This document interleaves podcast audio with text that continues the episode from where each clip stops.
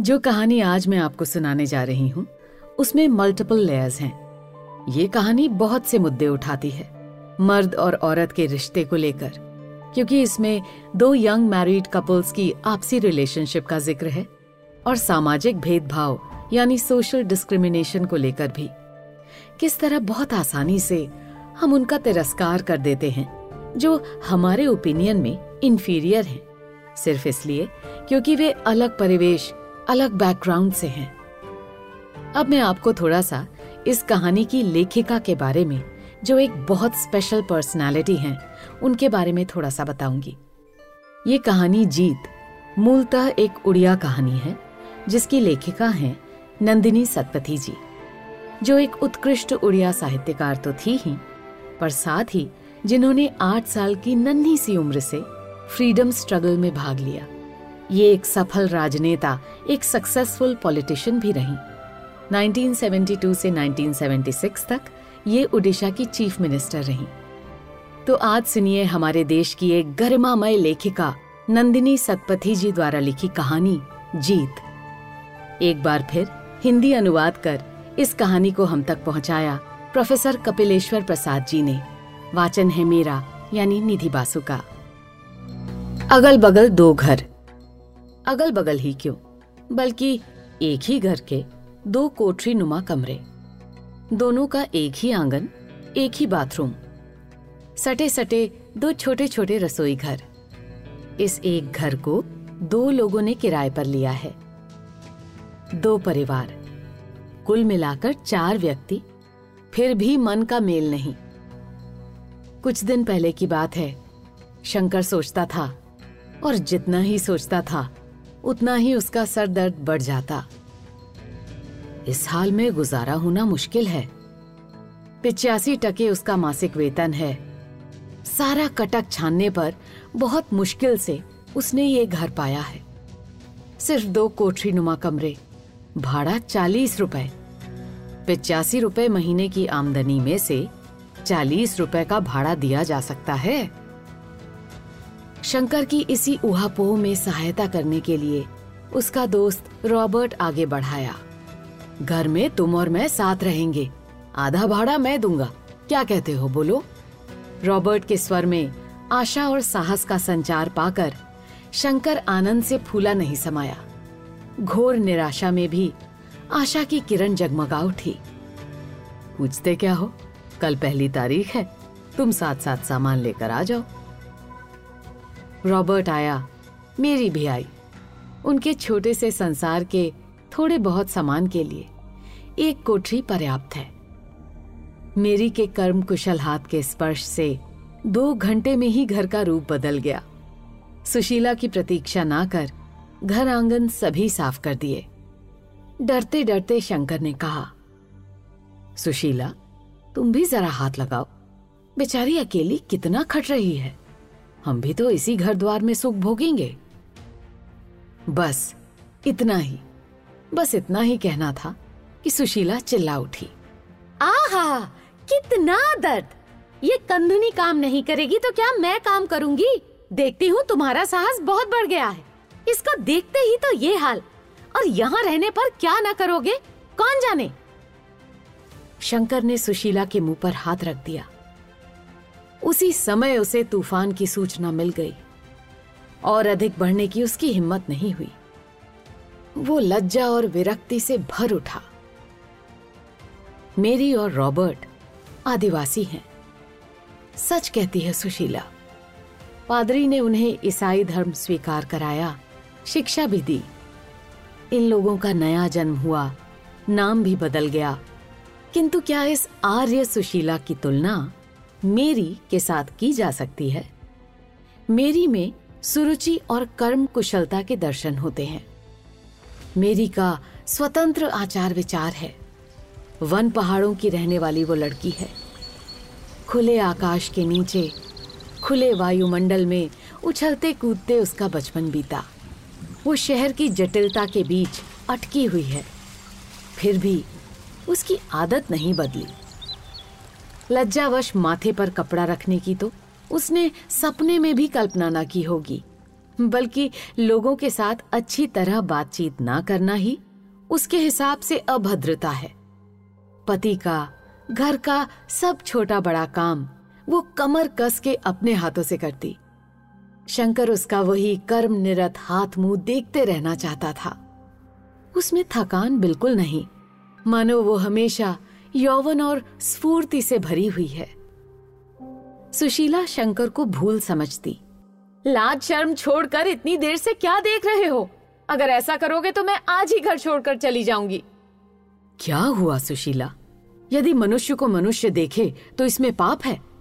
क्यों कर तुम झूठ मूठ शोर मचाती हो? शंकर का ये उत्तर सुशीला को शांत करने के बदले और उत्तेजित कर गया। हाँ हाँ रखो अपनी भलमन भलमनसाहत मुझे पाप पुण्य की परिभाषा मत सिखाओ। भला चाहते हो तो घर के भीतर चुप बैठो। शंकर इसका क्या उत्तर दे? चुप हो जाना ही अच्छा समझता।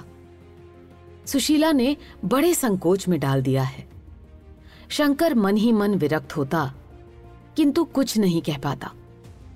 वो जानता है कि उसके मुँह से एक भी शब्द निकलते ही सुशीला अश्लील भाषा में उसका अपमान कर देगी।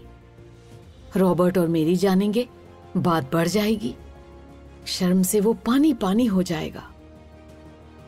पर सुशीला ने सचमुच उस दिन संकोच में डाल दिया था। शंकर को दो दिनों से बुखार था। कमरे में आकर मेरी ने उसकी तबीयत का हाल पूछा। हाथ को माथे से लगाकर देह की गर्मी का अनुमान ले रही थी। सुशीला आंधी के वेग से घर के भीतर घुसी, फिर चौखट पर खड़ी हो गई। वाह वाह, अच्छी लीला लगाई है। बिल्ली कितने दिन आँख बंद करके दूध पीती रहेगी? एक दिन पकड़ी जाएगी अवश्य। इसीलिए इतना पाप पुण्य सिखाते थे। ये लाज शर्म घोल कर सब पी गई। तेरा स्वामी तो घर में है। तू यहाँ मेरी चीज़ में हाथ बटाने क्यों आई है? सुशीला की चिल्लाहट से मोहल्ला काँप उठा। शंकर के लिए ये सब सहन करना मुश्किल हो गया।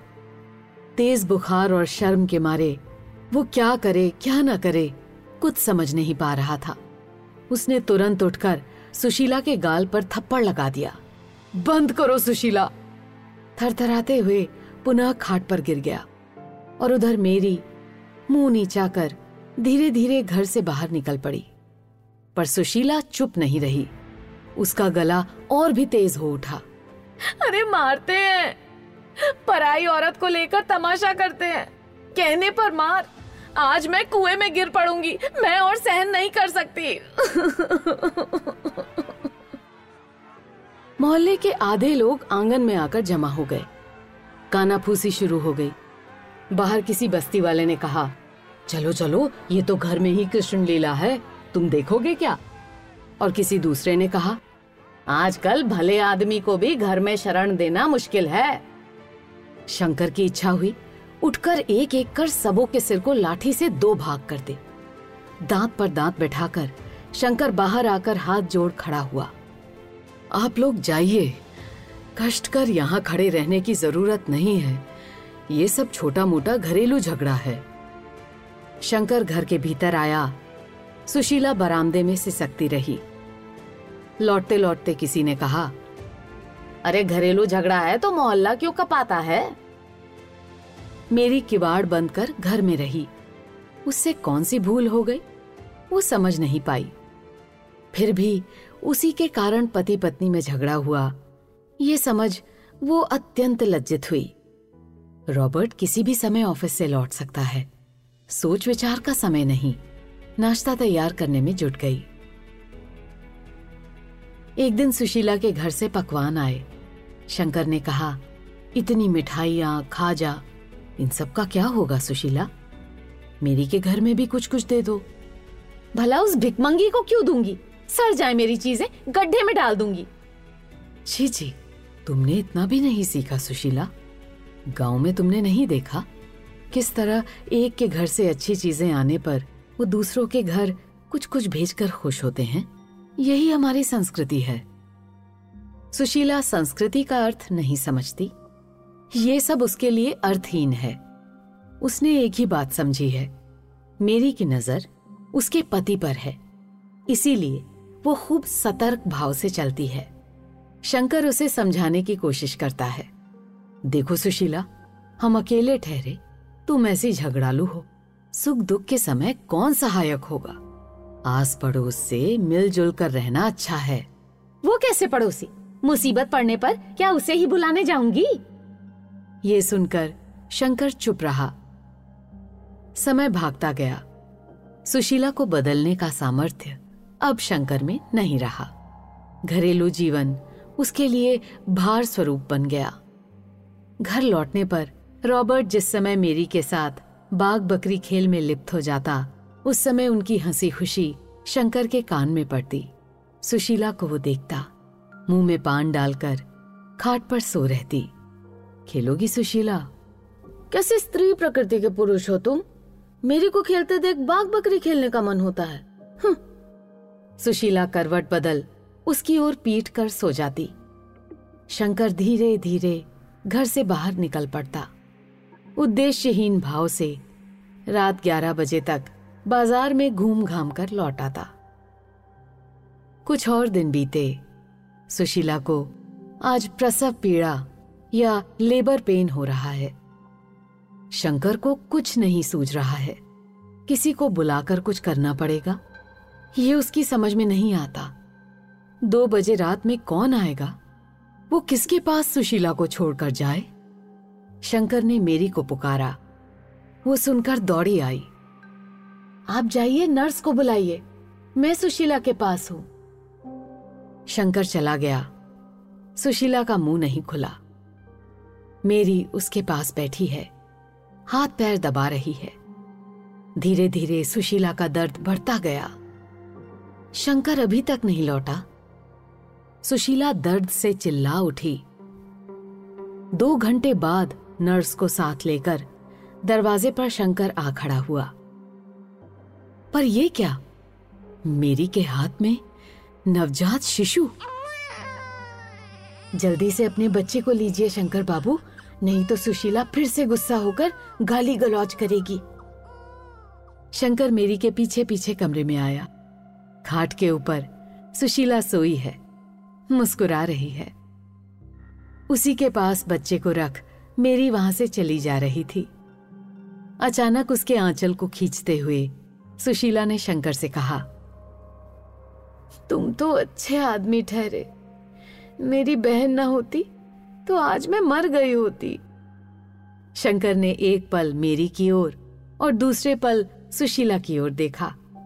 धीरे धीरे कहा, सुशीला, अंत में तुमने मेरी बहन की जीत स्वीकार की। आप सुन रहे थे कहानी जीत, जिसको उड़िया में लिखा नंदिनी सतपथी जी ने। हिंदी में अनुवाद किया प्रोफेसर कपिलेश्वर प्रसाद जी ने और वाचन था मेरा यानी निधि बासु का।